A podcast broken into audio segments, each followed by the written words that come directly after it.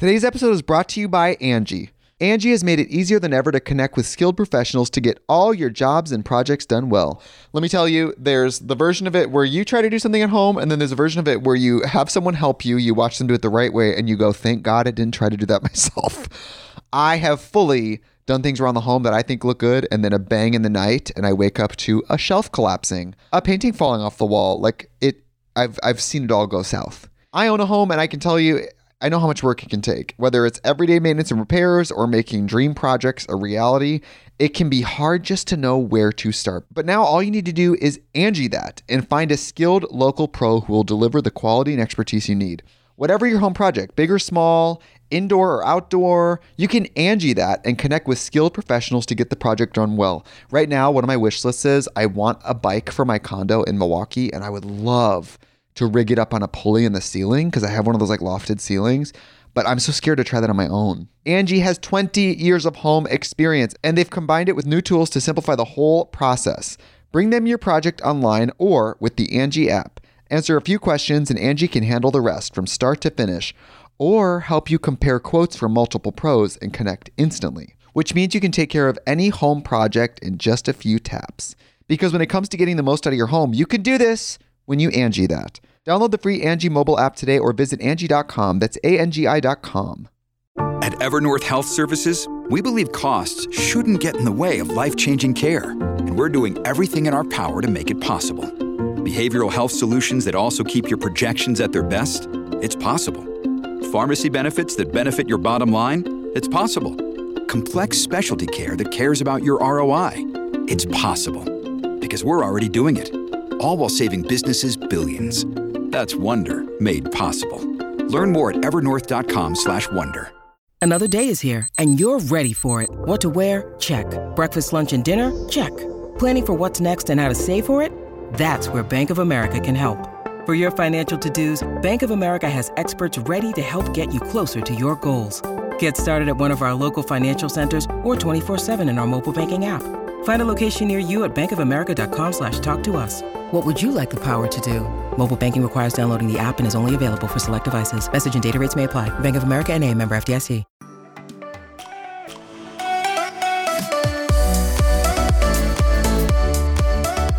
I'm still dead tired from my yoga class this morning. Yeah, that's some bullshit. I don't know why you're doing that. it's like complete trash. Well, you know, I, I felt it. I, fe- I felt it. Okay, so you guys, first of all, welcome back to another episode. Welcome. you know, I think that we've just Welcome said that to so an many times of yeah. that the, my words, they kind of become one, and I end up not even saying any of those words, like actual words individually. So, welcome back. no longer- no another more episode. Of Between the Reps with Brooke and Gina. And we have a guest today. Yay. And I know you guys we've we've mentioned like different people we were planning on having on. And um I'm pretty sure I've mentioned this guest a long time ago, but we we just I hadn't we hadn't planned it. We hadn't got it going.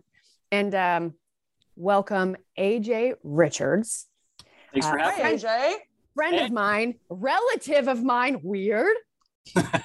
We're related. And um Are you really? Uh, yeah, and business partner on regenerative pastures. And he is here to discuss and talk about all things regenerative ranching, ranching. I mean, it is in his blood, it's in his family, generation, many, many generations.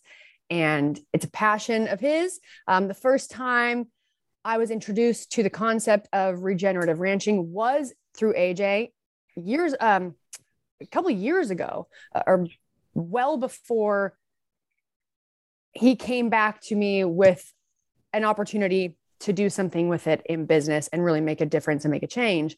The first time he brought it to me, you know, it was something that he was very passionate passionate about. Look at me, I'm talking about him, talking for him, passionate about, and you're just sitting there waiting. Yeah, You're and not just- wrong. Yeah, yeah. Keep going. Keep going. Tell me more. Uh, Yeah. he knew that something needed to happen, something needed to change. Um, you know, but like a lot of you know, I definitely know. Sometimes, hey Gina, I'm just trying to. I'm eating. What, I'm no, no, no, up. I no, I know, but when you cover it, it goes like this. Listen. What? Oh, sorry.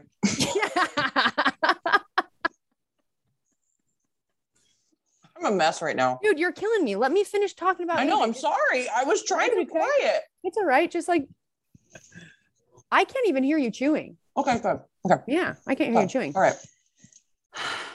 Sorry. Okay. All I'm saying, you guys, okay, stop. You guys, sometimes it's just not the right time. And then it is the right time. And we're in that time. And that's why AJ's here and we're going to talk about it. And it won't be the last time you hear from him or that we talk about this topic. So, on that note, AJ Richards. What's up, everybody? Yeah, Thanks for the introduction, Brooke. you're welcome. You, Awesome I, to I, be on the show with you two. I got so into it that I've I've even forgot about telling you guys about my yoga experience. But we'll we'll save that for if there's a moment in time when we're like, what do we talk about next? So we'll save it for that time. No. awesome. Thanks for having me. I appreciate it. This is awesome. I like your hat. Thank you. I really like it. Make milk raw again. 100%. I, love figured it that. was perfectly in line with everything we're going to talk about today. Oh yeah. It's like a good, like, overall slogan. hmm So it's not my company. I just wanted to Nope. support these guys. It's, It's awesome. a good hat. It's a good hat. Yeah. I like it. Yeah. All right. Tell us about it. Let's get let's just let's uh you Dive know, in. Maybe yeah, maybe just start out by Yeah, telling dive a, li- a little bit about Sorry. no, that's okay. Gina Marie. Uh, I'm just trying to participate.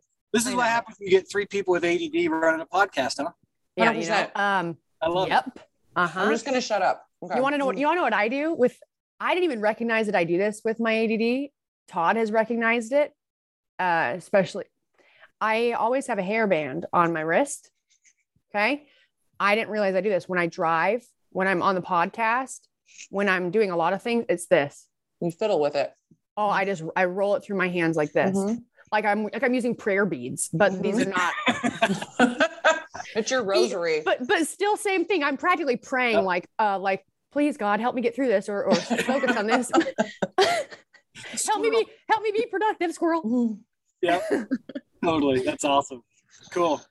Uh, yeah. Well, like Brooke said, we uh, our family's settled southern Utah. Uh, Grandpa lived in a tent in Santa Clara with 12 kids before there were houses, and uh, you know now five generations, six generations later, they're still working the cattle industry. And you know, I'm a I'm the I'm a half breed. I call myself a half breed. I'm a city slicker slash rancher. So my family were all agriculture. I did the cattle drives and the brandings and stuff with them, but I didn't have to wake up and do the chores. Um, a life I wish I would have had, but I didn't. That's just not, you know, what I did when I, my parents did when I was younger. But the, what that did give me is this really unique perspective of what the urban population is hearing or thinking or assuming about their food, but also knowing the reality of it and where it's coming from, uh, because my family do that. And you know, my cousins used to tease me. If you've seen the movie City Slickers, Mhm. they used to tease me as the city slicker, and I freaking hated that when I was a kid. But as an adult in the in the industry in the space I find myself in, and the momentum we're generating is directly because I wasn't fully in that space, right? If it's like when you're born, you only know what you're told and what's inside your field of view. And I had two of those fields of view, so I was able to kind of see what was missing in communication with people that live in the city where their food comes from and how it's not being articulated or communicated clearly. And so it's become a huge value or an asset with that perspective as an adult in the industry I'm in now.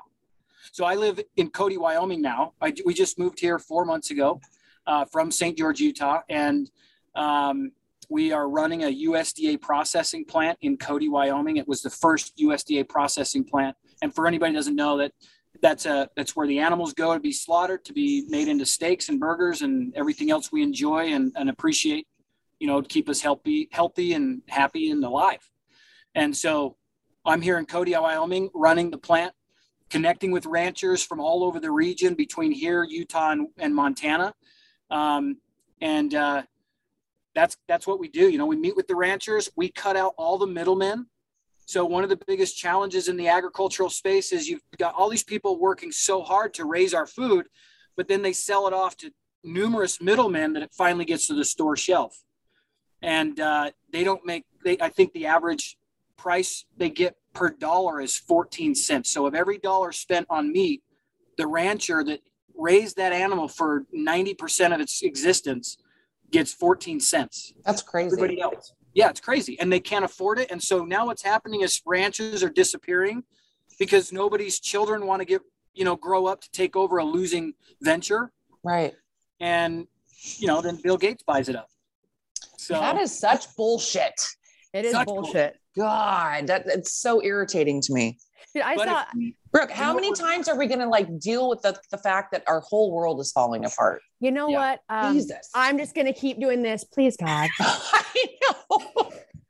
what is happening? You know Yeah. what? Uh it is obviously because of of the we just live in a much different time than when even like when I think about like your parents, you know, or my parents or mm-hmm. yours, AJ, because our family's from the same area. You know, my parents, I love hearing stories about when they were growing up, even when they were in high school or first married. There, you know, weren't a lot of roads, a lot of Yeah. dirt roads. And it's so funny because for myself, a lot of people that didn't, I don't know, could be just from where you were raised or I guess how you are. For me, I'm like, oh my gosh, that'd be awesome.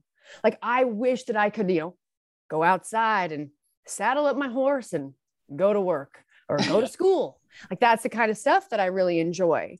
But it, the reality is, is there are way more people at this point in time that are very disconnected to the reality of what is healthy, really, really healthy, and what is not. And and more than that, really the amount of work that goes into creating things. I mean, really just growing vegetables or, you know, raising Well, beef and- or any of those things it is it is so much work. It is crazy amounts of work and it's unfor it's very sad. And one of the biggest reasons me and aj first started talking about this is because the market because there are so many middlemen the market is constantly up and down up and down up and down for a rancher or a farmer.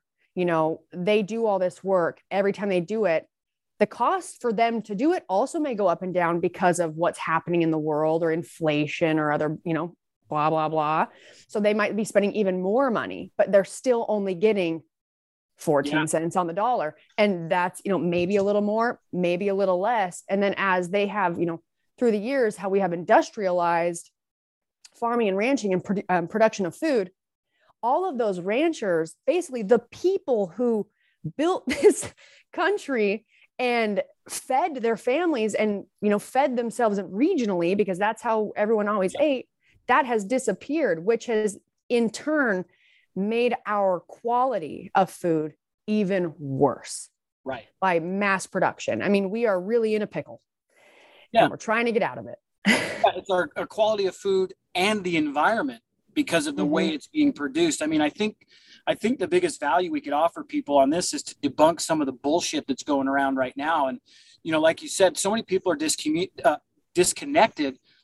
A lot of people, when 2020, that's when we first started talking because that's when I really dove in on this. Store shelves started emptying with meat, and people were like, "What in the hell?" There are people that live in big cities that are like, "Well, why doesn't the store just make more?" They have no clue that the store doesn't make meat. That's insane. It comes in cellophane. That's like, why don't they just make Right. more?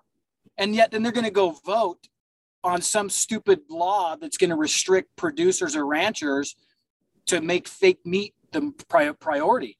And they think they're helping the environment because they've been fed a line of bullshit. You know, this Beyond Meat crap with these super well known celebrities is like, it's dangerous Yeah. very dangerous nobody's questioning this. And actually, fake meat is purely for profit.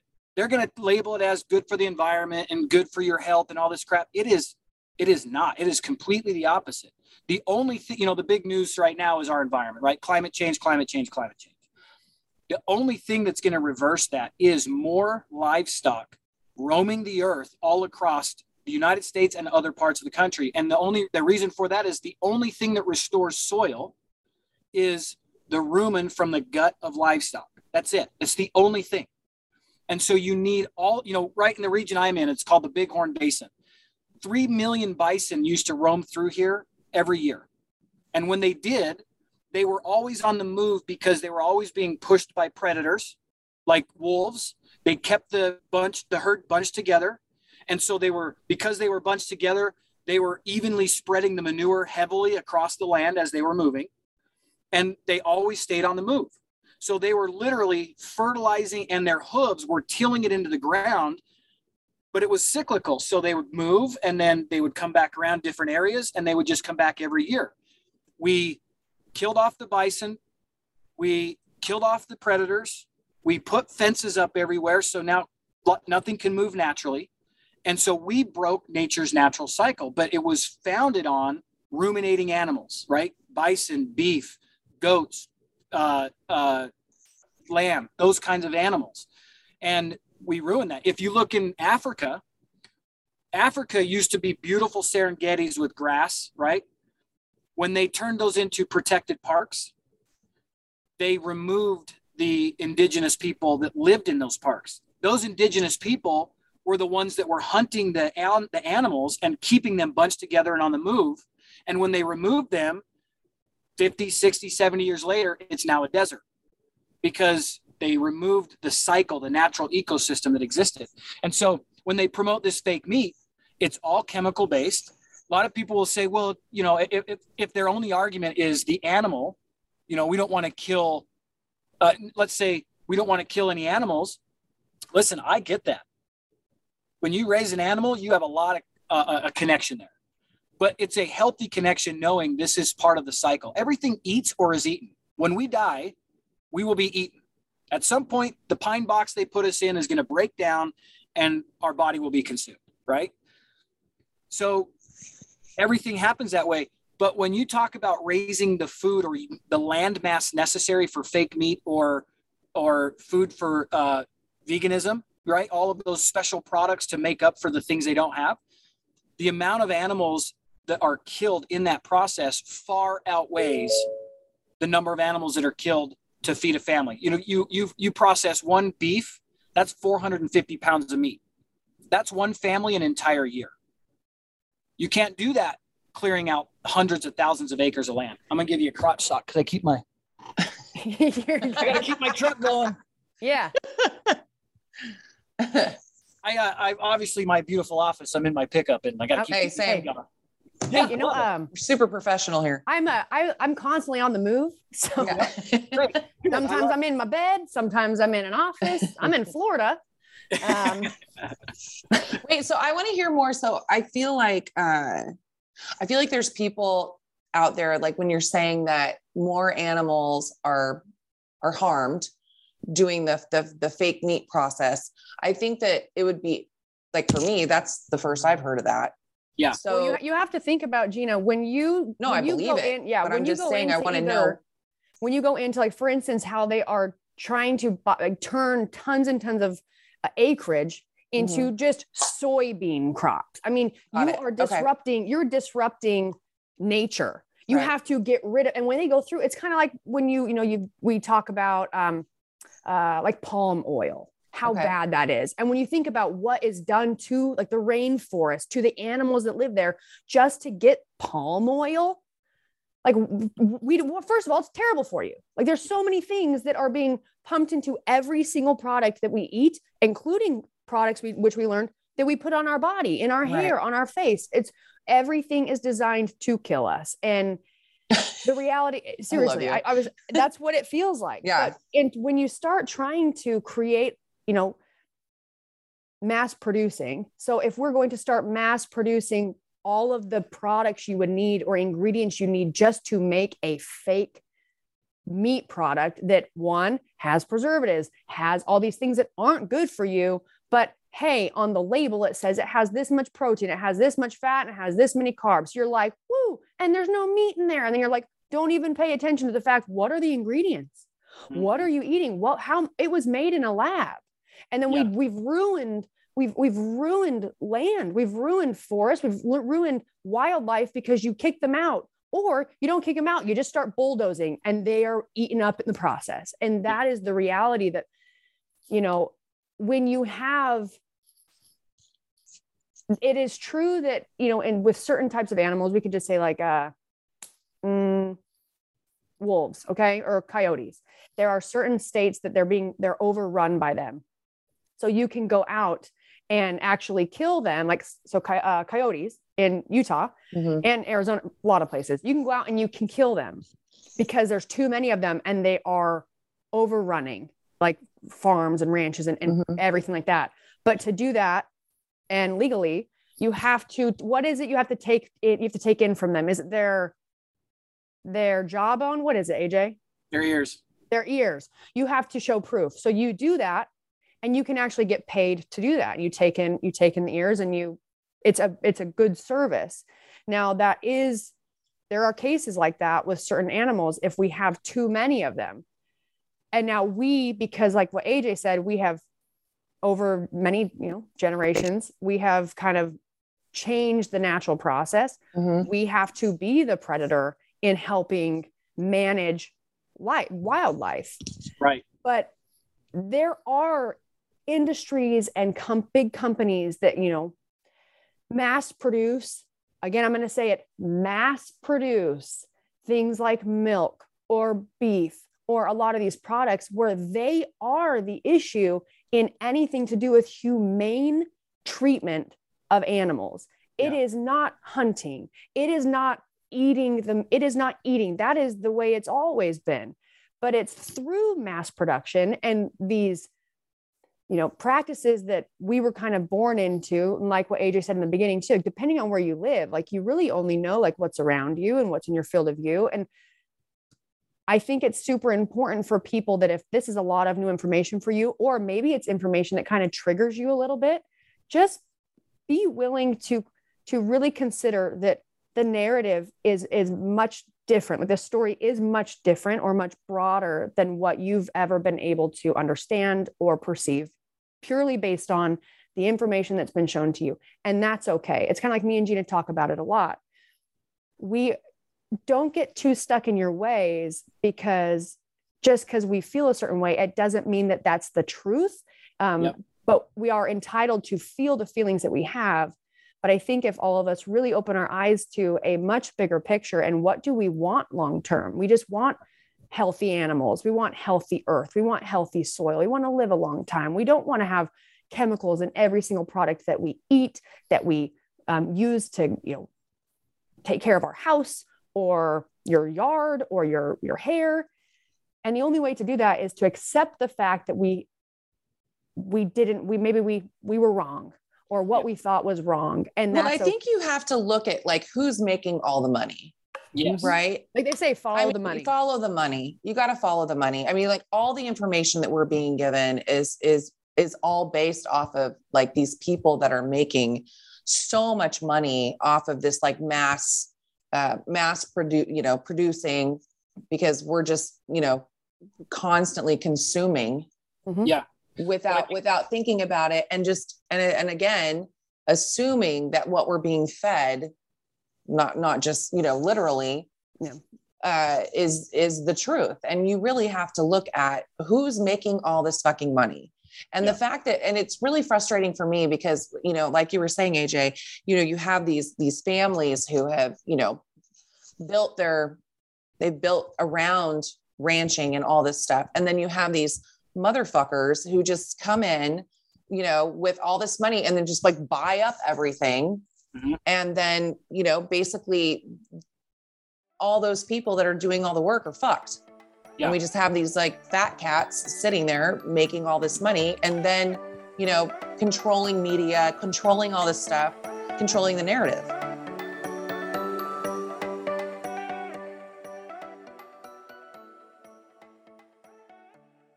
Today's episode is brought to you by Angi. Angi has made it easier than ever to connect with skilled professionals to get all your jobs and projects done well. Let me tell you, there's the version of it where you try to do something at home, and then there's a version of it where you have someone help you, you watch them do it the right way, and you go, thank God I didn't try to do that myself. I have fully done things around the home that I think look good, and then a bang in the night, and I wake up to a shelf collapsing, a painting falling off the wall. Like it, I've I've seen it all go south. I own a home, and I can tell you, I know how much work it can take. Whether it's everyday maintenance and repairs or making dream projects a reality, it can be hard just to know where to start. But now all you need to do is Angi that and find a skilled local pro who will deliver the quality and expertise you need. Whatever your home project, big or small, indoor or outdoor, you can Angi that and connect with skilled professionals to get the project done well. Right now, one of my wish lists is I want a bike for my condo in Milwaukee, and I would love to rig it up on a pulley in the ceiling because I have one of those like lofted ceilings. But I'm so scared to try that on my own. Angi has 20 years of home experience and they've combined it with new tools to simplify the whole process. Bring them your project online or with the Angi app. Answer a few questions and Angi can handle the rest from start to finish or help you compare quotes from multiple pros and connect instantly, which means you can take care of any home project in just a few taps. Because when it comes to getting the most out of your home, you can do this when you Angi that. Download the free Angi mobile app today or visit Angi.com. That's A-N-G-I dot com. When you need mealtime inspiration, it's worth shopping Kroger, where you'll find over 30,000 mouthwatering choices that excite your inner foodie. And no matter what tasty choice you make, you'll enjoy our everyday low prices, plus extra ways to save, like digital coupons worth over $600 each week. You can also save up to $1 off per gallon at the pump with fuel points. More savings and more inspiring flavors make shopping Kroger worth it every time. Kroger, fresh for everyone. Fuel restrictions apply.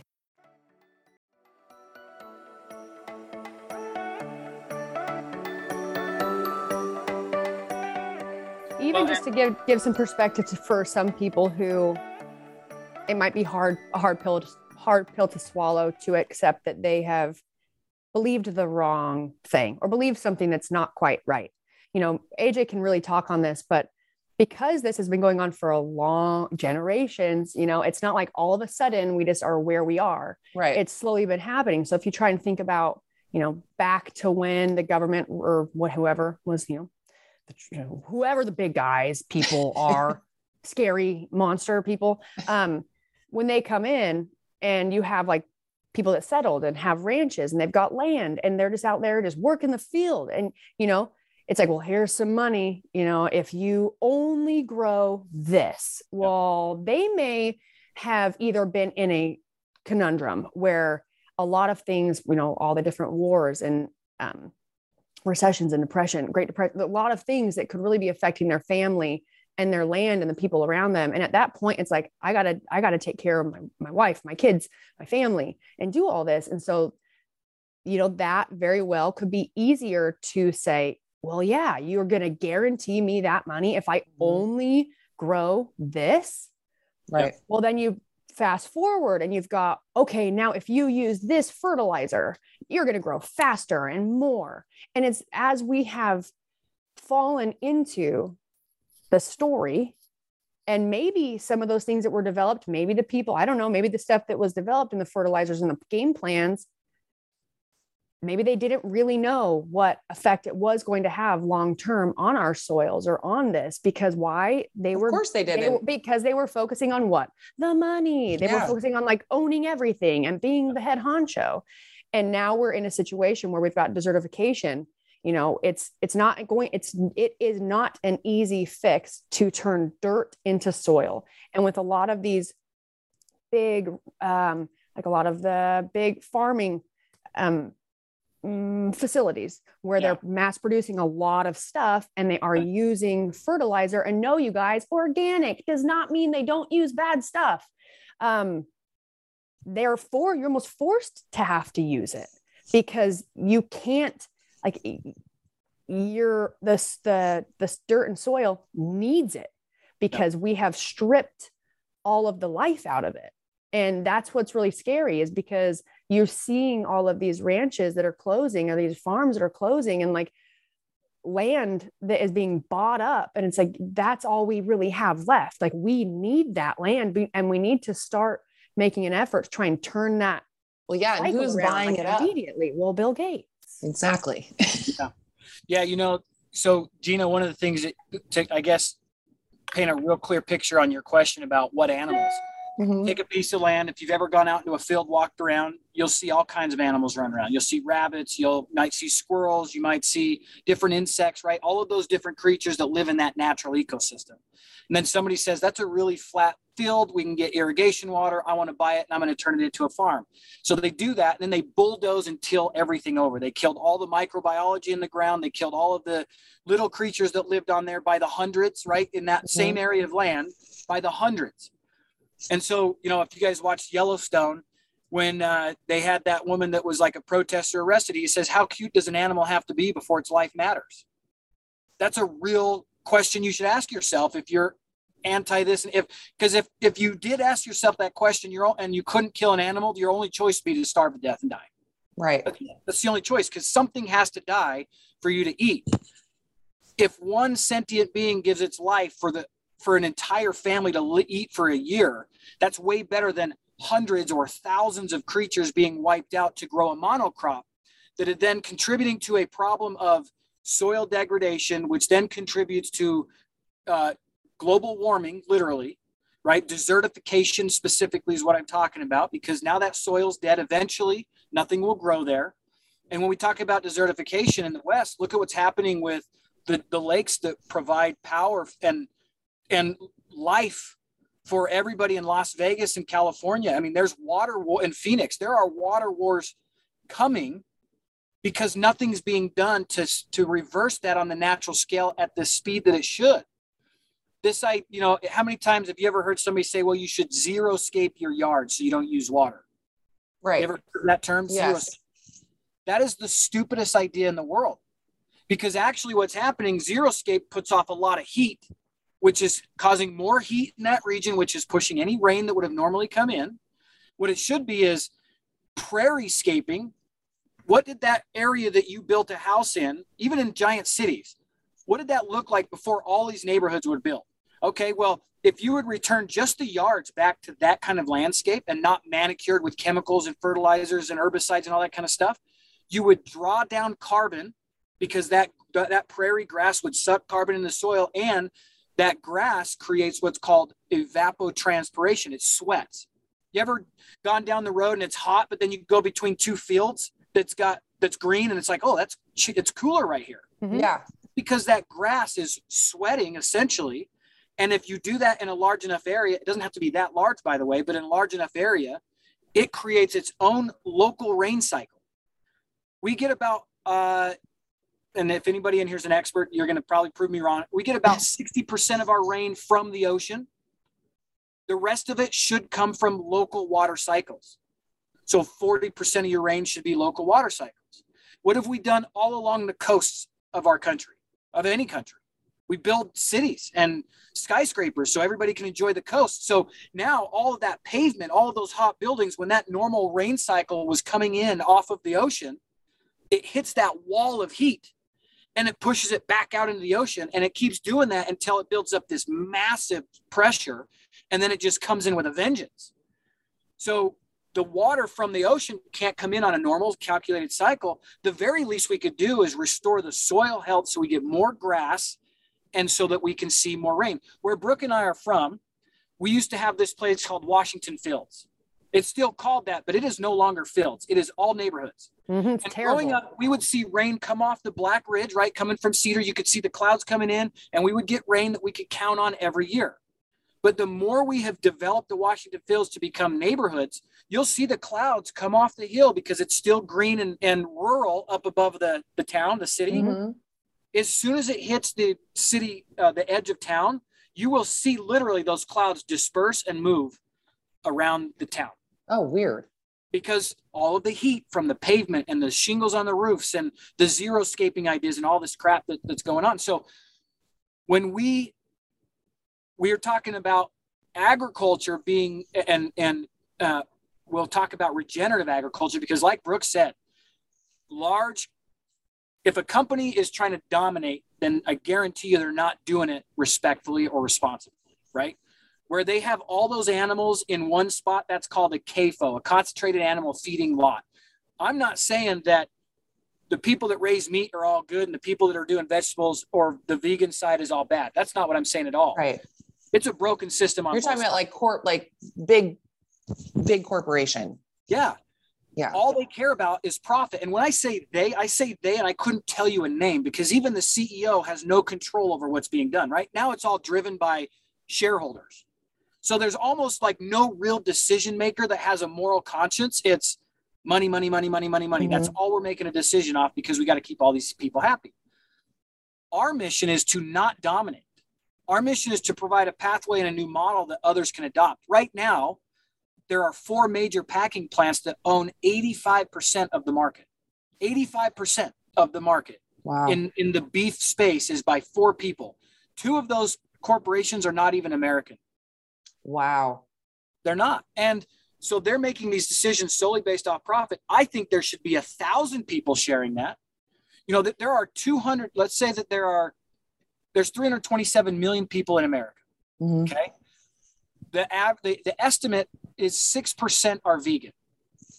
Now, that is a very loud 6%, as you can tell, Yes. but only 6% are vegan. So that means there are 227 million meat eaters in just the United States. The, the USDA says that there's about 2.5 million small farms and ranches in the United States. That's it. 2.5 million for 327 million, well, 320, uh, 27 million consumers, 297 million meat eaters. Okay, now if every single one of those raised meat and they all sold direct to consumer, that's 160 mouths per farmer or rancher to feed. That's so that that's the, those just the raw numbers, right? I did a presentation, and out of 30 people, three of them raised their hand that they were selling direct. So there's no scarcity. I believe in abundance. I would like to see a thousand companies like mine own the processing, shake the hand of the rancher or the farmer, and then and then the only people between us and the rancher is UPS to get it right to your doorstep. We should see a thousand companies like that across the country. Nobody should receive a box of beef further than one state over.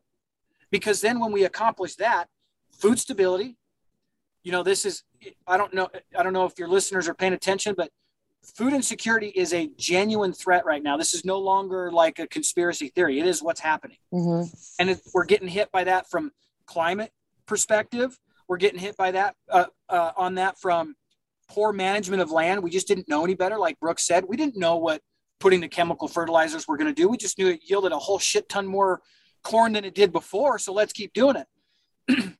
Nobody knows when you step on the ground that in one handful of dirt there are more microorganisms than stars that you can see when you look up at night.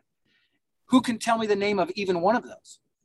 We have no clue what the life cycle is inside of our soil right? So we put all these chemicals on there and kill them all. And then you have geopolitical challenges when we bought our plant the day we bought it a buyer from China was there to buy all the meat and have it shipped to the to China. So they wanted to buy everything we could make and send it away. We, of course, we said no because we have a conscience and we're here to support American families and their and their food. But on top of that, Chinese companies are buying processing plants because guys like me are saying no. So then they're just buying them outright, and then they're just using that plant to process for their own country. And so we are whittling ourselves into this position where the only way we're going to get our food unless we fix it quickly is through corporations. That's yeah, it. which is which is control Wow. the food, control the food, control the water, control the people. I mean, to the absolute max. Yep. And that's I don't know about any of you, but that is terrifying. It is terrifying. That keeps me up at, at night. and it did for me too. And that's Yeah. why the only solution I could figure out to be able to sleep was to get started. Now, do I know if I'm, I'll probably, there's that saying, you know, something about you plant a tree now under which the shade I'll never sit. Sure. But I've got three daughters and then they're my grandkids. That's who's going to benefit from the work that I'm doing now. And so, kind of to transition, we're focused on regenerative agriculture, which is in a very clear nutshell replace we are now pretending to be the predator right? So i've got i've got a really small piece of land. We just started at seven and a half acres. I've got two cows. I put them in a little fence and i move them every single day so that they're getting whatever grass is available on that little portion of land. And then whatever they don't get i supplement with alfalfa right? Other grass so they can have what they need. And then i move them the next day. And then what they left behind was a pile of shit. It goes right back into the soil so next year, when I move them back, I'm going to have twice as much grass. You know, what's really fascinating when you start looking into this is that Mother Nature, what we took a hundred years to wipe out, if we support Mother Nature with these practices, she's basically like, hold my beer and watch this. And in three to five years, restores what we fucked up in a hundred years. Hold my beer. Hey, hold my beer. yeah, you know, It's regenerative. um, wow. hey, hold my beer. I'm gonna fix what they fucked up. yeah. Give me You two just have to years. support- Give me three years. Yeah, I mean, I don't know if I've talked about it on here. I'm sure I have, but we're in the process. So my dad, we've got, you know, my dad, because of my grandfather and you know, and his, um, 1,100 acres in Enterprise, Utah, and there are areas out there that there's lots of natural grasses, but and there's also things where like out where out there, sagebrush, for instance, if you guys ever been to southern Utah or a lot of those places, that is not native. Sagebrush is not native. It was brought to what I know is where my home, southern Utah, from like wagons, you know, it being attached to things and kind of moving it through. So things like that aren't native, aren't native. And what we're working on is basically working with this like uh, the state to restore natural grasses on our land. You know, there are there's area of our land where my dad has said, you know, I think grandpa overgrazed this area. And again, it's like you don't you You didn't know. You didn't know. know. You know, and so right now we are working on we don't run a a lot of cows. We definitely don't run enough. We my dad we raise cows for our family, to feed my family, to give to give beef to my my relatives, and that's what we do. But discussing me and my dad have sat the first time me and AJ started talking, this really became a topic of conversation that I've you know become I'm very passionate about and I work with my dad on it because I want to like AJ is doing at his property there. I want to make a difference at our property uh, with my family, with my dad. And we don't have enough animals. We don't have enough cows to, for that to be enough manure to supplement and try and put more organic material back into the soil. So we've recently, you know, had a mound of horse manure is what we were able to get our hands on. And my dad has bought a manure spreader. And that's, you know, we've out and out what out in the yard, which will be our pasture. And for those of you that don't know, you can't just put animals on that area until it's about two year, like a two year process. Is that correct, AJ? About a two year process of creating pasture so you can have grasses that have that natural grow, growth cycle. And to do that, we are going to start basically mm, mixing in manure and watering it and mixing in manure and trying to just get more uh, organisms in there and um, create more organic matter so we can hopefully regain that you know bring back soil bring back life to that dirt. And it is exciting and it's a, a long process and i don't know. I mean it is um for those of you that are like well i don't live anywhere where i could do that. I don't live you know that's not what you do. It's not what you know. That's totally fine. That's okay. You know the purpose of having things like regenerative pastures or what we're i'm doing with aj and making meat available to people that is one it's not coming from overseas. Most of the grass fed beef that you guys see if not all of it it's not from here. We are we are getting it from new zealand. We're getting it from other places but we don't need to. We don't need to get it from there. We have we have it right here. And with what we're doing we're making it very available to people. Very good healthy product that in turn is keeping these ranches going that are committing themselves to following a protocol that is going to you know Yeah. get mother nature on board so, So you- right. So you can actually like trust what they're saying. Mhm. yes Like you were saying, like organic. I feel like anything that's like stamped with organic, or like remember that, uh, remember the Seaspiracy? It was like dolphin free, or you know, anything that they're like claiming, you Yep. know, is is I mean, they're they're showing that no one's really regulating that. It's Well, just and- bullshit. And it's a way to like it's a way to charge you more money. Yeah. Well, and as soon as something becomes that big Mm-hmm. there's no way There's no way to regulate it. there's no way it's it's too many people um who I- like you said we don't know who's actually in charge because there's shareholders that make the Right. decision and at that point you know a lot of stuff doesn't become important anymore what becomes important is your margins is your income, is your spending, and they don't care about anything else. It's not they don't care about it. It's that because it's not right in front of you, you don't worry about it. You're like, well, I don't have to worry about it. Yeah. And then all of a sudden we are where we are right now, where it's like, oh shit.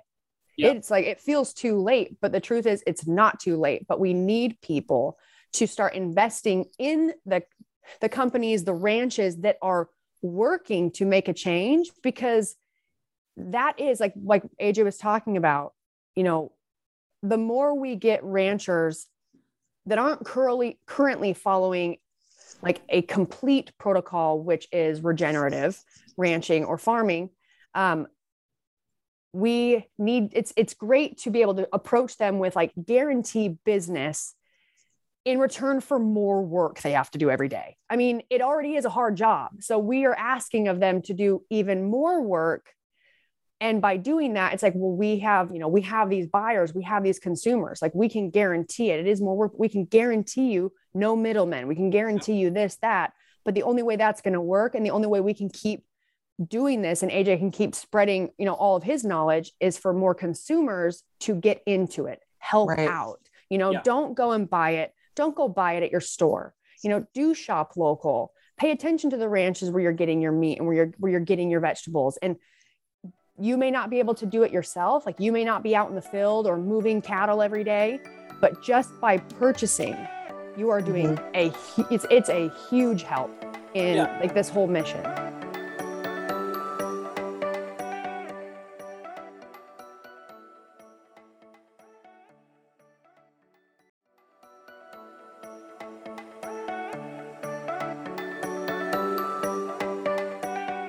They say vote with your dollar, right? Where you spend your money is where the change, where that change happens. And uh, you know, when you talk about the the amount of work necessary to do this, oftentimes what's happening is they're ranching is a hobby because it doesn't pay enough. Mhm. So they're doing the ranching and going and doing another job. We're talking about the opportunity to just ranch, to just be a farmer. It's going to require full time work, but that's what they would like to do anyway. So it's kind of just, it's really an educational mission, right? So the whole reason we're here is it looks like we sell a box of meat because we do. That's what pays to get these guys to do what they need to do. But our company isn't founded on selling a box of meat. Our company is founded on helping ranchers transition. We are a we are a um, a uh, conservationist group, so to speak. And it looks like we sell meat, but what's happening behind the scenes is just like Brooks said. As our demand increases, that's one more rancher I'm shaking their hand and I'm connecting them with an expert to show them how to go from traditional, this traditional method that's causing some of these problems, and connecting to an expert that says, listen, we can show you how to go another route. And not only that, you're going to make more money. You can raise more animals on the same number of acres because you have more grass. You're going to restore your local water cycle. You're going to provide a much more nutrient dense meat. You know, if you, what we didn't even talk about the nutrition side, but when you look at the phytonutrients in regeneratively raised meat, even compared to organic, it's a night and day difference because the way they're managed and the number of species of grasses that they're eating, it's just completely different. And I think it is important uh, to acknowledge that the ranchers are doing what they were taught to do, just like any other industry, whether it was from their father or their grandfather, and they were influenced by market, certain market influences during their time. So we're not telling them you're wrong. This isn't a moral thing, right, wrong, good, or bad. It's like, hey, we just happen to live in a world now where I can look at what this guy in South Africa is doing that gets way less rain and it's working really well. Grandpa didn't wasn't able to go on YouTube University and see what this guy Right. Right. did. He would have been like, shit, I'm trying that. Yeah. He didn't have that option. He only knew what was around him. And Sure. now we're saying, let's show you, you know, I've got a friend, Alejandro Carrillo. He works with an organization called Understanding Ag. He's in the Chihuahua Desert. They get six inches of rain a year. And if you go and see what he is, pro- his property has done in the last eight years from his practices, it's crazy. You go to the border of his property and then the next ranch, one looks like a desert, the one is Serengeti grassland Wow. and it's and it's the same amount of rain. But now because he's got that grass there, he's actually kind of robbing the rest of the place from the rain because it's attracted to where it's cool. And so he actually posted this picture right down the fence line. and I'm not kidding, it was wild. One side is dry and desert, and there are no clouds. And literally, right on the fence line, it's a rain cloud and a storm happening over his property. Wow. It's the mo, and you know, obviously the clouds are moving around, but it is a very telling picture on what's possible. So I think, you know, if people are interested in really learning more, there's a documentary called Kiss the Ground that was released in 2020 Uh-huh. by Kiss the Ground organization. It was the number one documentary in 2020. And frankly, like Brooks said, every day I just had this feeling of impending doom. I'm going to watch my children starve because Right. what the majority of the news is saying is we're screwed, we're screwed, we're screwed. They're not talking about the good things, right? Because train wrecks sell. Kiss the Ground was the first documentary that I saw that did a such a fantastic job showing where we're at, but then showing the hope and the possibility of what's already happening if we get behind these people that are already doing it. And the best way to do that is like Brooke said, don't go to the store, go to the local farmers market first. See if you can meet a rancher and shake their hand and buy it right from them. If you're doing that, then you're already making a massive difference. You know, um, we export the same amount of meat that we import. So when the when these special interest groups are trying to say that cows and their farts are causing global warming because of the methane and the carbon, Right. bullshit. One super tanker, one shipping, con- you know, ship that comes across the ocean is equal to forty thousand cars on the highway. Wow. Yeah. And if we're importing and exporting tons of that those boats across the ocean, this is why the saying exists. It is not the cow, it's the how. It's our money grubbing interests that's having us break this whole system so we're not getting our food from where it should come from. And that's causing the emissions problem. It's not the cow. The cow is the only thing that's going to help us fix what we're doing. It's just been the easiest. It's been the easiest thing for them to point fingers at. Yeah. It's the same thing, Gina, when you and I watched Seaspiracy and we're like, and this whole time they're like, get rid of your straws. right.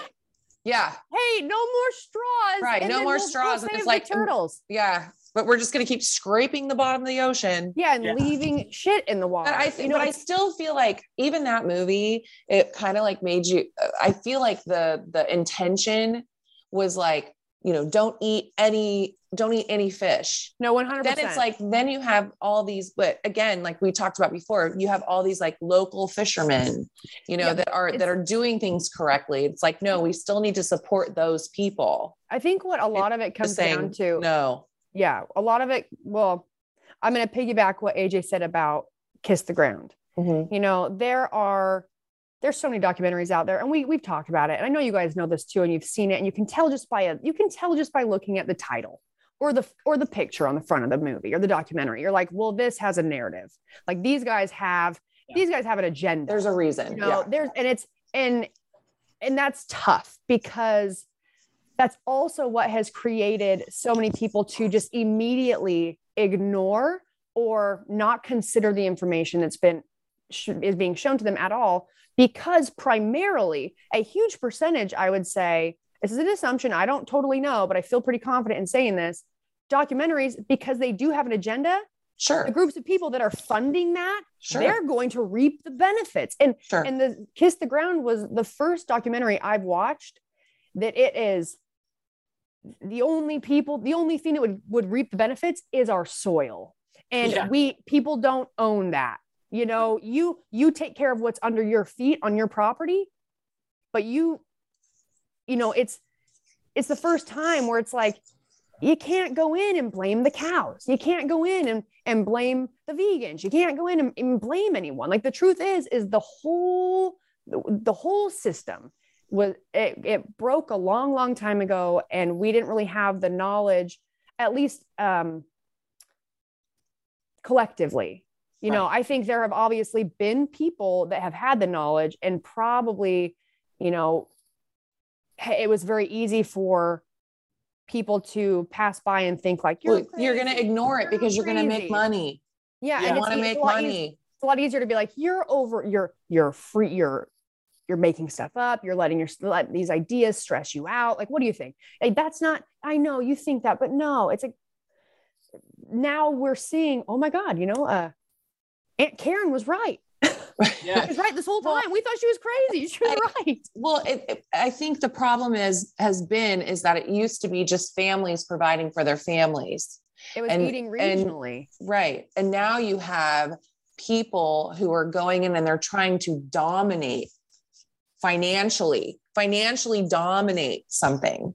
You know, it's no longer just about like I'm just providing for my family. I mean, you've got people who are making millions and billions of dollars and Yep. they're just feeding, you know, just creating more more money. Well, and you think about it too. There, there. I mean, obviously, that's been a thing for how long? A And that's long true. time. and that's true. And I, I'm not. I'm not going to go after. You know, um, we're stuck in it. We're stuck in a cycle where a lot of these families that obviously, based on where you live, or because of the people that are up there making all the rules and you know making all of the prices go up all over crazy, there are people that you, you- we hear this all the time, Gina. Right? Like I can't afford to eat healthy. Right. I can't afford it. And it's like, well, That's not true. you you can, you know, Mhm. it's just not convenient. It's not at the gas. Gonna have to work a little bit It's for not. Yeah. at McDonald's, you know. And and that's the hard truth, you know, and a lot of people you're not going to be able to really get your hands dirty and help make changes by getting in the getting in the fight that way, but you can be more aware and make more aware decisions and plan ahead. So, yes, if there's a lot of families, a lot of people, it's very normal where both parents work or um, because of the hustle and bustle of, of the way life is. And it was never, I believe, never really meant to be like this. Like humans, we deal with a lot of stress that doesn't, we don't, mm, I don't think we were really built or meant to deal with. And so that is an added issue when it comes to just one more thing that we need to do to try and survive. But Yep. if anything, if we can plan ahead and think about it, um, even for people that are very busy, you know, like we talk about, like, like if you're talking about like nutrition, right? We've talked about, oh, well, meal prep. Let's meal prep. We'll cook. We used to do it. Like we cook. I'd go to Gina's house. We'd cook on Mhm. Sunday. We had stuff for the week, so you could eat healthy um, during the week, and you wouldn't have to be like, oh man, I'm so busy. I'm so hungry. Ah, I'm just gonna go and get, you know, Yeah, this little quick Subway. fix. Yeah. yeah. Yeah. So Well, what you can also- do, I was going to say, be more aware of groceries. So plan ahead for, okay, I'm going to put in my order right now. I'm going to have all this meat that comes. I've got it in the freezer. I can put it out. And then you would plan according. You could do meal prep. But now we know exactly where your food's coming from. And you're helping, you're helping the cause. And you're also, you're helping your kids and yourself by, you know, changing some of your really your like your DNA by feeding it healthy ingredients and not things that we have we think are healthy because they should be healthy, but they're actually loaded with a bunch of Well, because we're being told it's healthy. yes, one hundred percent. Yeah. We're the we're the fattest, starvingest generation in history. That is crazy. Like we're we're over. When you say that, it totally makes sense. Mm-hmm. and so I can't afford it. Are you are you sure? Because you're eating four or five meals a day and you're not doing a fucking thing. Right. How about go live an active? Like I work all day long, and I eat all my food at night. I might have a little thing here and there to keep me going throughout the day. I'm not a high performing athlete. Could I go do five workouts a day on this diet? No. No, but the right. majority of Americans, 60% of Americans are obese. And they're the and, and sixty percent. yes. I mean, I'm not surprised, but at doesn't the same surprise time, me. just saying sixty percent is And so when you talk about not being able to afford healthy quality food, actually, you have a sedentary life. If, if this shoe fits, right? If you have a mm-hmm. sedentary lifestyle and you're eating three meals a day, even, you're overeating because you're not performing. I go to work in the morning at 5:30 in the morning. I'm running around meeting ranchers, doing all this stuff all day long. Then I come home, feed my goats, feed my cows, milk my goats, water my trees, all of those things, and I eat one meal a day, and I feel better than I've ever been. My body's in a healthy condition, right? I've got plenty of food. Our ancestors, that's how they ate. Food wasn't so readily available. So you actually have plenty of money. You just have to plan and prepare, like Brooke said. You Right. have to know, like, okay, I'm gonna my body because those five meals a day, you're not getting all of the phytonutrients that you need. And probably you're just getting a whole shit ton of omega 6 that's Mhm. giving you all kinds of inflation and killing you with COVID. I had COVID twice. It was like a sniffle. I had a weird dizziness spell, spell one time, but that's it. My my metabolic health, my metabolic conditioning was like, oh really? Okay, we'll just handle it and then go back to work. The phytonutrient levels that we find in in regeneratively raised beef or holistically managed agriculture, right? Holistically meaning we're going to look at the whole of what we're doing. And if I remove one piece, I break it. So I'm not going to. I'm going to keep everything working as a whole. That's where your nutrients come from. And we can reverse that. But yeah, we're at, you know, we're at the, the highest level of obesity eh, in history. And everybody's complaining about not having access to enough food. That is not true. Right. Yeah. Have you ever seen? Uh, I'm just curious. Have you ever seen The Biggest Little Farm? Oh, one of my favorite documentaries. I love. I uh, yes, and I feel like that also shows. Uh, Brooke, have you seen it?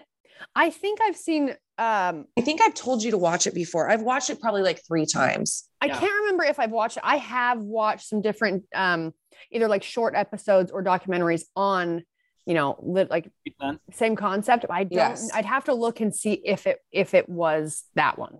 Based yeah, the, it's I, I love it. It's abs and it really just like you were saying, AJ. It really shows how somebody can go in and you know uh, create this this circle. And you know, it's like this couple goes and they buy this this land, and then they just figure out. I mean, you can probably explain it better than I can, AJ. But they uh, they basically are figuring out how um, you know to like deal with pests. They bring in other animals that Yep. that it, it's just like this whole circle that um basically regenerates their entire their land. Yeah, and Gina, that's a perfect example because they're showing exactly how to reverse what it looked like when they broke the cycle. yes. So everything they went through when that guy said it's going to take seven years, you're going to have all kinds of problems for seven years, and then it's going to click. yep And so basically, over seven years, they were restoring pieces of the puzzle that they didn't know were missing. And then in seven years, oh, they restored the whole, and now their their farm took off. yeah I hear there's a part two coming out. I'm excited to see. oh yeah no it's it's a be- it's a beautiful film i love it Yeah. our listeners you guys go watch the biggest little farm Yeah, it's great. Yeah. I just came across I uh, where let me see if I can find the name of it. I came across this guy who's in Arizona Mhm. who is doing in the middle of the desert. Okay, so no excuses. In the middle of the desert, um, growing all of his food and doing uh, uh, aquaponics in his backyard. Yeah. Oh wow Here, Yeah. it's right here. It's yeah, it's um. Let's see. Just because waste. Once the system's balanced, it takes care of itself. Take care of a goldfish, you can do exactly what we're doing back there. A lot of times, if people want a garden, they grow in spite of the desert. We chose to grow with the desert instead. That's it. That's how you transfer a plant in aquaponics. Family's never been closer. Wow. I wish I would have started this when I was a little kid. Think big, don't be intimidated. Think big and think outside of the box. wow This dude has a, he has getting his he's growing raising his own fish in his backyard. That's awesome. that is so cool I've seen that family before. This is that uh, photo I was telling you guys about in Chihuahua. Oh yeah. oh whoa Look what's so this the clouds are over both sides, but look where the rain is falling. Mm-hmm. wow that is That's crazy insane. And then this this one real quick. So he the same guy, same property. They haven't had any rain for nine months, and they grazed that two months prior to this photo. So even after grazing and no rain, it grew back. That's because the wow the healthy soil, the organisms in the soil are keeping it healthy. And then what happens is when it rains, see all of these floods we're seeing happening, we get the rain that we need for that reason. But the problem is the soil is killed. So when it rains, it hits the top of Yep. the soil. We don't, we can't absorb it. And runs off. But when you have good soil with lots of vegetation, the roots from those plants will allow that water to follow it down inside. And then it gets stored in the soil through the dry season. So you can go four, five, six months and still grow grass because deep down in those roots, moisture still exists. And so we have, I mean, regenerative agriculture will fix flooding. So it'll fix drought or, or, or mitigate drought. It'll, uh, so it'll mitigate drought where it's too dry. And oh, by the way, all these floods that are happening worse and worse in other parts where it's already wet, guess why? The water that's on the globe didn't leave to space. It's still on the planet somewhere, right? Well, because these pockets of deserts are expanding, that water isn't going to come in there, so it's going to go somewhere. Well, now places like back east that used to have lots of rain get lots and lots more rain because it didn't go to the west.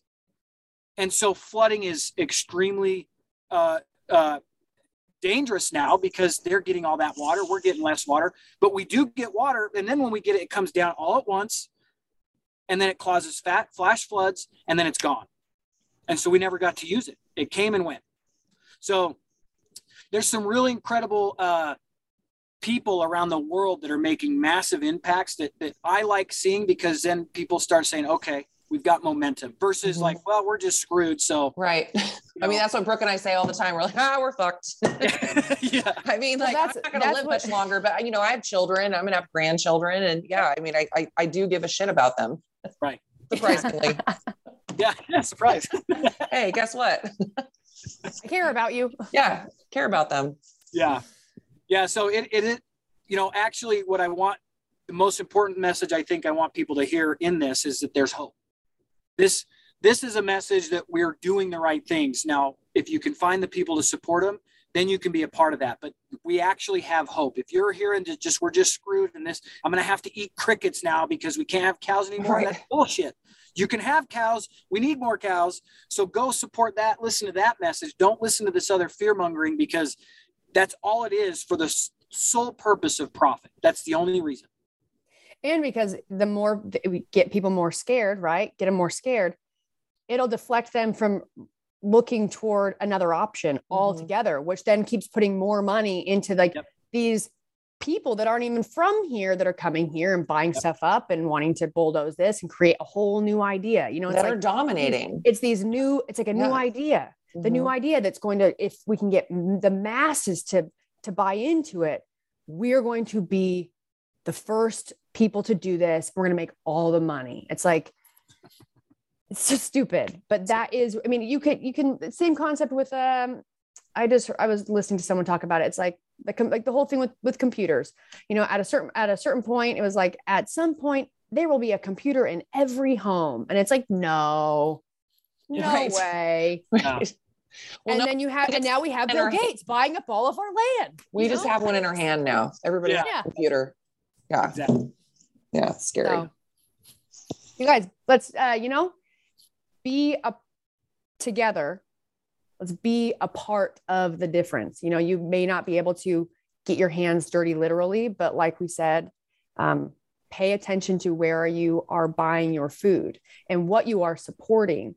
Now, I understand that there might be times where you might be in a pickle and you can't you, you uh you're like dang it i have to go to the grocery store and i have to buy these things because I, at the end of the day you still need to eat and feed your family. That is true but just start i challenge you to start making some conscious changes. Like every time you need to be a consumer think about where's it coming from.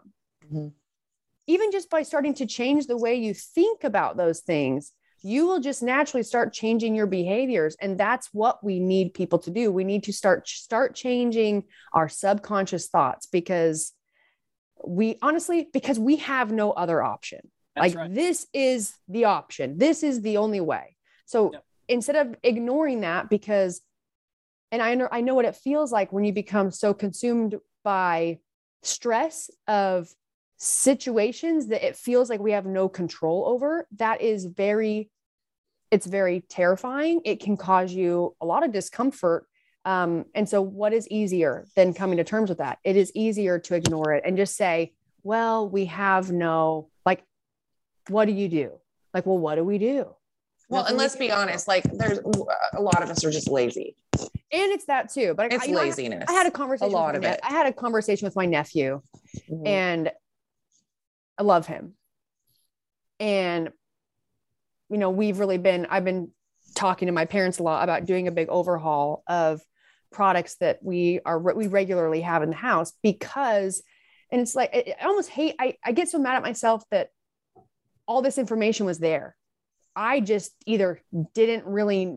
I didn't know too much about it and also to add on top of that didn't maybe understand like the real dangers yeah. in certain The ingredients that are in implications, food right. yes and so for me it was like well you know i i had the I, the mindset of like well something's going to kill you one day right. and now and now for a while now but i'm i me and Gina we talked about the show we watched and we started going through our our beauty products and ta- doing an overhaul and like i've been in this mode of overhaul of my food which is very stressful because sometimes i go to my i'm like oh my gosh i'm hungry and i'm like i don't want to eat that i don't want Right. to eat that like what do i eat you know Yeah. and it is stressful but we've got to you know we've got to make those changes and it's very easy it's a lazy thing but also i think maybe even these younger generations are going to have an even harder time of wanting to understand that unless we start implementing that into conversation with them and for well, and them. so much, there's so much disinformation out there. oh yeah tons but Incorrect information.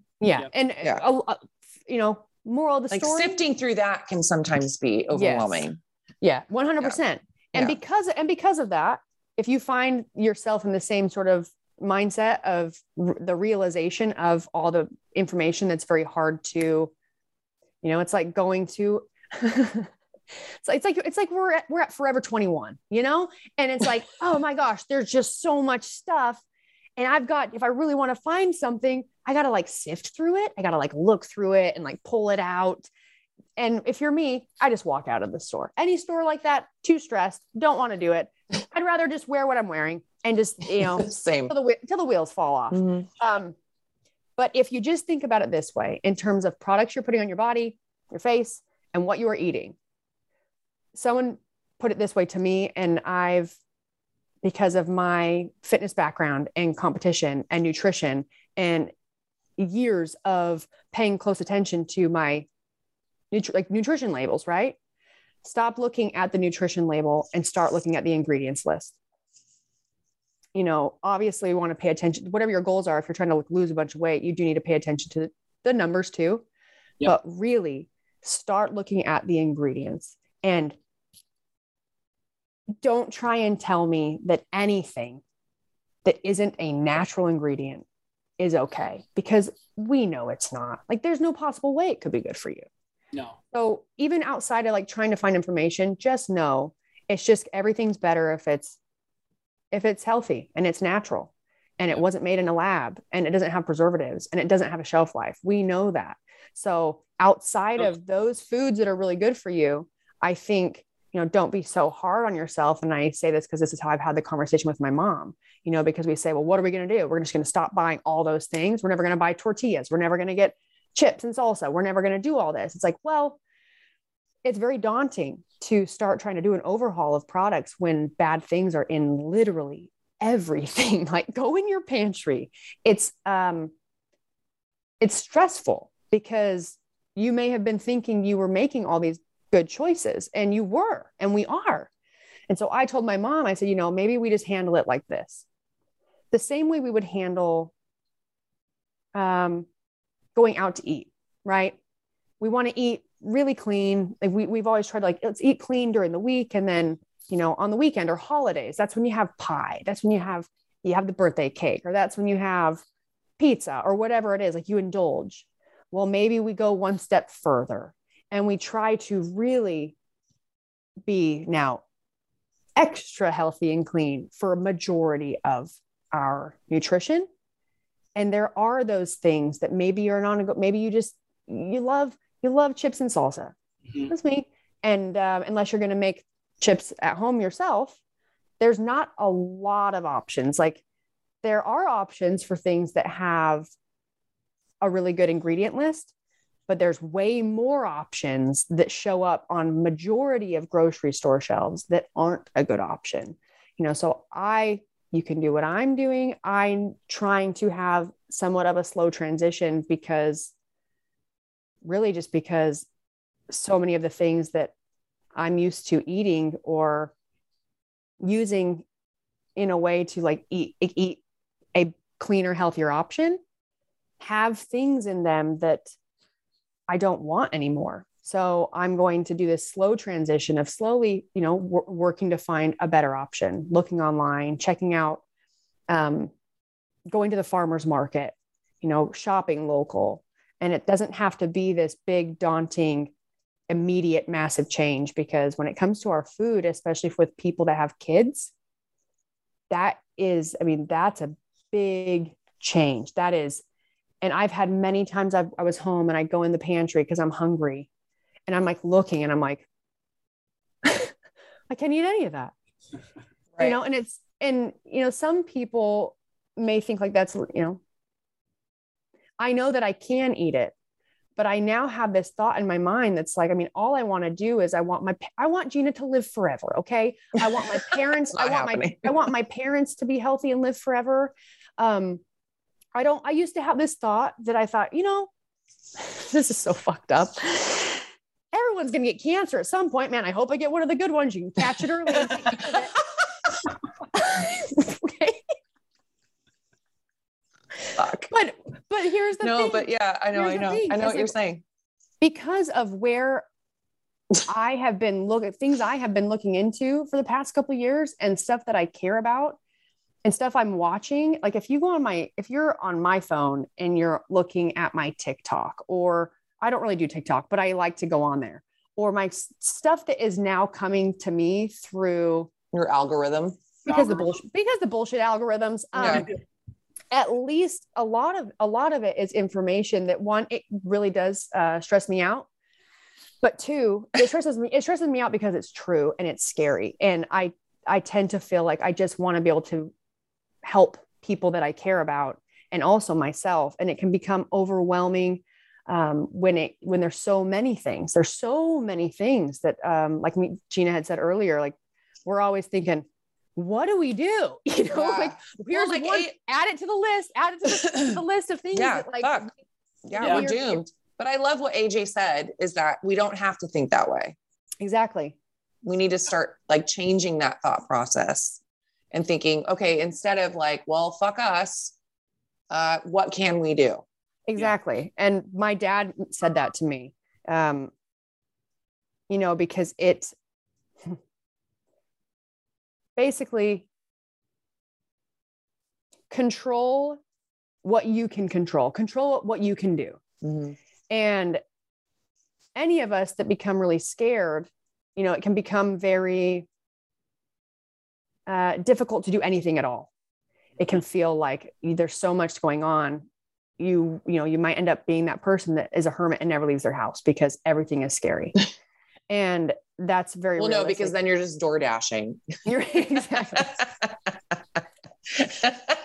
we don't want to do we don't want to do that. That's not healthy. yeah, that's not good. you know what what my dad in a moment of me talking to him about things that I was really like that was a real concern of mine um, which is a concern of his too. But what he was able to do for me to kind of bring me back down to like, okay, yes, a lot of bad shit's going on. It is scary. And, but what he kind of brought me back to earth in a way to help me realize is this if all we're going to do is be scared or or maybe be lazy to a way where like we know what's happening but we're too lazy to do anything about it or maybe it's so uncomfortable to be anxious about it that what do we do? We end up not being able to do anything at all. We're no help to ourselves and we're no help to anyone around us. So the best thing that we can do is figure out what is something that I can do. And even if it does, even if like that one thing I'm doing, maybe it's just ordering food um, from a, a, a good rancher. Maybe it's just going to the farmer's market instead of going to the grocery store. That may not seem like a really big difference, but in fact, that that's what you can do and that's what you like that's the change that you can make. One it's going to help you stay focused on something that is that is in your control to make a difference. And it will help from getting so overwhelmed by all of the things that are out of our control. Um, and then from you know from there beyond that I, I guess you know get a hair tie that you move in your hand a lot You're just doing this. yes Yeah. Yeah. Awesome.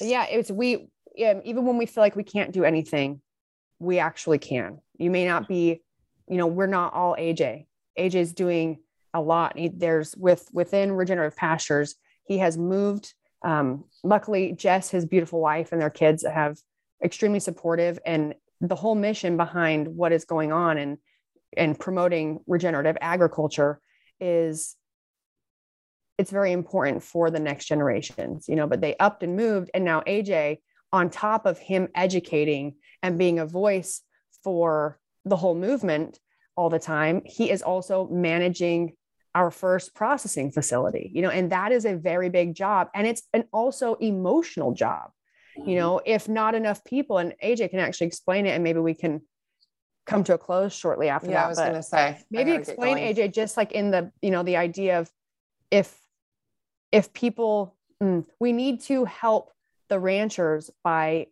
by being consumers Yeah. so that we can keep them doing what they're doing or they end up coming to aj or other facilities but coming to aj and being like i need to process these beef and it's like well we have so many beef we still need to process we can't process them. I Yeah. mean that is devastating and that's a real that's that's a real problem that is ha- happens and it's not new. I mean it's been happening but he's in a position where he's got to be he's got to be the person. He's he's he's that person that is Yeah, that wasn't part of the plan, but you know, No. I'm, not, I'm not willing to just like we had we you know we just in a nutshell we had a manager it didn't work out, and it didn't work out very rapidly, uh, and so all of a sudden, that's my position because I'm not you know when Brooke and I just had a conversation the other day I said look we're so close. I'm not going to just you know bend over and take it. We're going to fight for whatever we got to do to keep this thing going. And and really I'm looking at the people that work there. This is a very non-glamorous job. When you work in a slaughterhouse it is not a glamorous job but you don't get to eat a piece of meat unless people like that are willing people are willing to do a job like that Right. so my wife and i've found a lot of passion and love for the people that are there you know doing this kind of work because it is a thankless job and it's absolutely necessary. And there's just so many pieces this whole puzzle and it, it does feel like everything's set up to make you fail right? Because it's just the margins are very thin and you got to have everything work just right. But then you have a rancher that spent two years raising that animal and had a great life and it comes to us and we process it. And if if uh, things aren't running smoothly that we might waste that animal and not and and what's really cool is not one person in our plant uh, ever wants to see that because it's a sentient being that gave its life for us to have nutrition. We have a tremendous is is you know the only people this is hard to have, wrap their head around is the the whack job vegan. Everybody else understands like we have a tremendous amount of love and respect for this animal because what it's for. It's to have me be healthy and I'm going to care for it all the way up till its last days. Frankly, I wish my last days was a cow last day.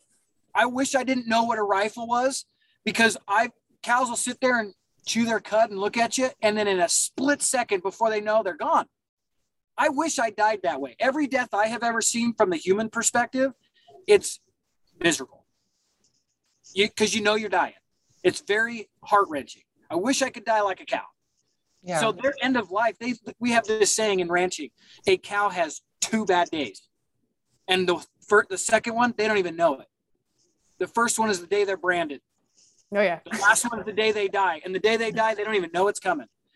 Imagine if we as humans got to live a life like that. right. You know, and it's stupid anyway that we're comparing that because a cow is not a human. Right. don't have- They don't have the reasoning skills. They don't have. They don't make stories. You know, a gazelle gets chased by a lion, gets away. It doesn't walk around the rest of the day saying, "Man, that guy fucking hates me. What's wrong with me?"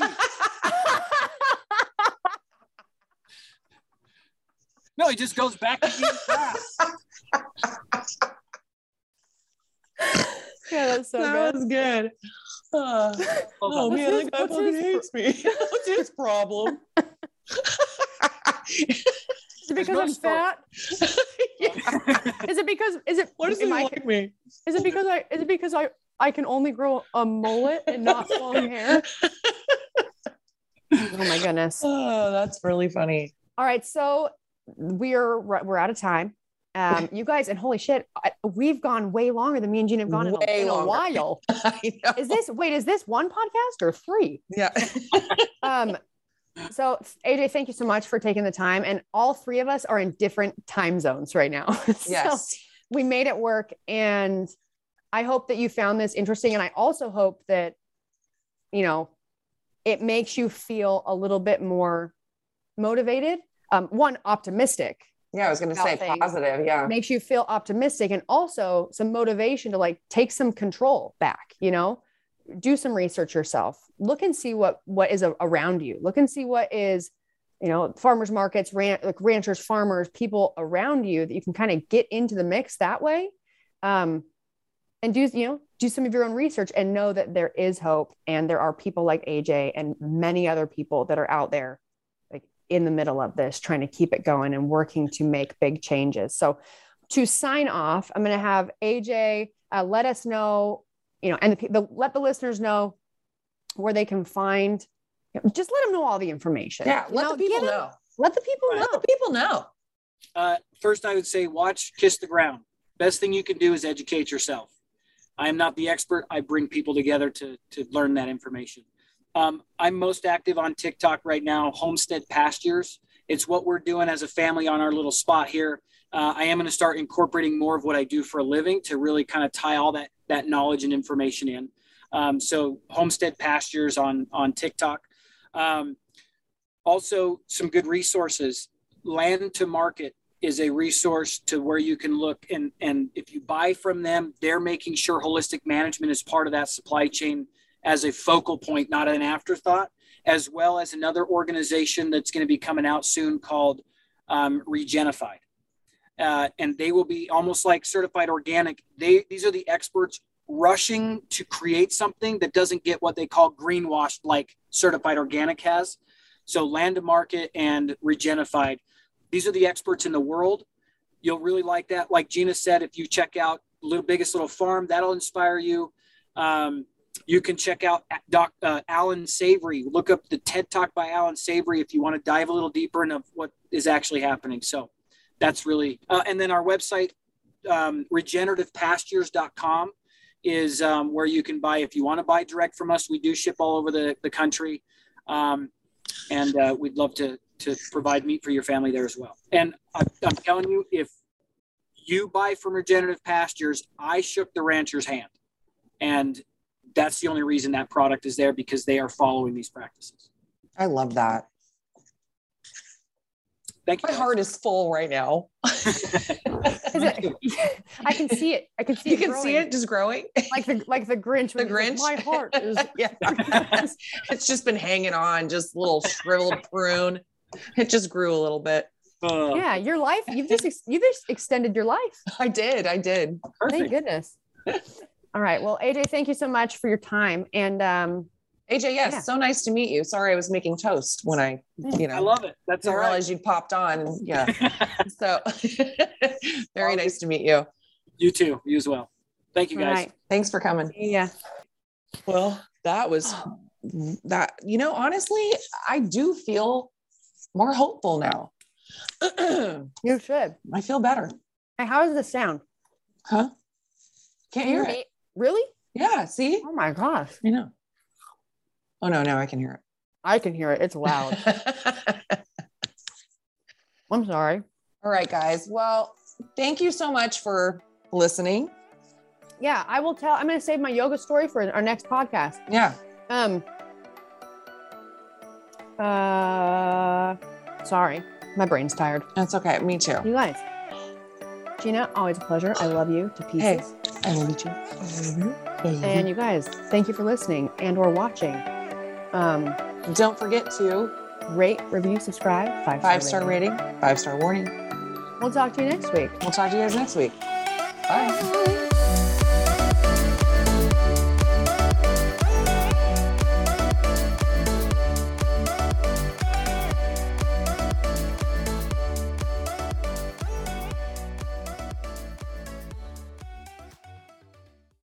Today's episode is brought to you by Angi.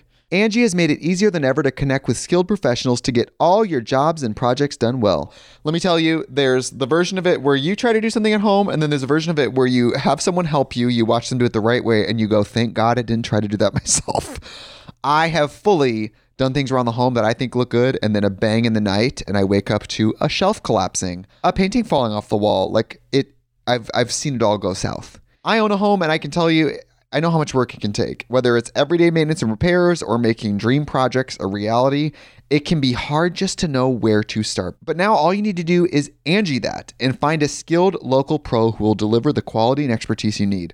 Whatever your home project, big or small, indoor or outdoor, you can Angi that and connect with skilled professionals to get the project done well. Right now, one of my wish lists is I want a bike for my condo in Milwaukee, and I would love to rig it up on a pulley in the ceiling because I have one of those like lofted ceilings.